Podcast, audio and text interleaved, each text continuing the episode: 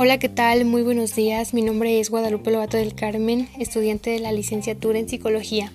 Y bueno, para comenzar a hablar del tema me gustaría saber cómo creen que ayudan los psicólogos.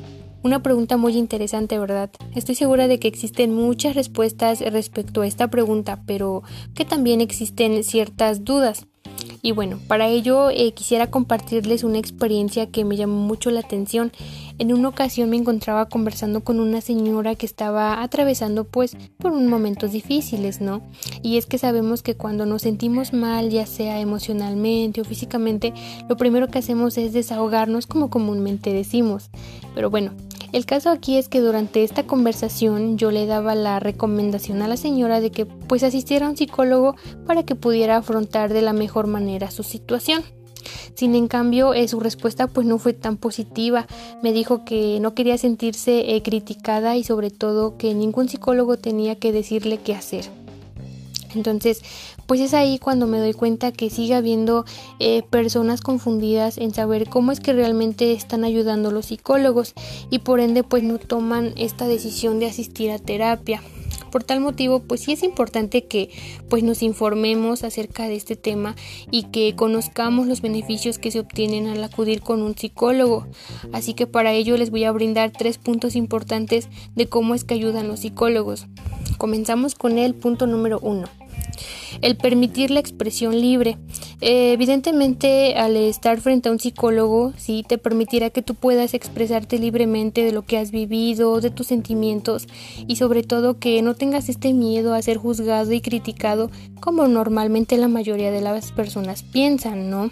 Y que pues te sientas eh, con esta confianza de abordar situaciones o emociones de angustia así saliendo de esta zona de confort en la que pues generalmente nos hundimos y que prácticamente nos cuesta muchísimo salir de ella.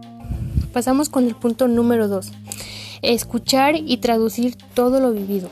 Para comenzar a explicar este punto es importante que sepamos que escuchar es una técnica de comunicación asertiva, la cual está basada en la aceptación y en la empatía. ¿sí? Aquí básicamente en saber eh, percibir las razones y los sentimientos de los demás. Por esta razón el psicólogo siempre va a estar ahí para escuchar el sufrimiento, eh, las dificultades o las dudas eh, que se le presenten al paciente pero lo más importante aquí es eh, poder favorecer esta expresión de lo que realmente nosotros estamos experimentando y de lo que hemos vivido con nuestras propias palabras. Bien, pues pasamos al punto número 3, que es el ponernos cara a cara con nosotros mismos. Anteriormente ya les platicaba de la experiencia que tuve con la señora acerca de que pues acudiera al psicólogo, ¿no? Y que en su eh, comentario me mencionaba que prácticamente el psicólogo no tenía que decirle qué hacer. Y pues sí, efectivamente, el psicólogo aquí no está para obligar a las personas a tomar decisiones que pues no quieren, ¿no? Sino para ponerlos cara a cara con nosotros mismos en un ambiente de confianza donde podamos eh, abordar nuestros propios problemas y sobre todo que pues podamos encontrar estas respuestas para dar solución a nuestros conflictos y que pues de cierta manera nos haga sentir muy bien.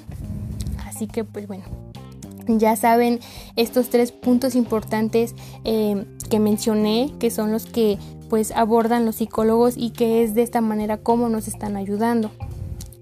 Y bueno, ya para finalizar el tema, eh, debemos saber que acudir a terapia y sobre todo con un psicólogo te dará grandes beneficios y uno de ellos es vivir en armonía contigo mismo y con los demás. Espero haya sido entendible el tema. Muchas gracias por su atención.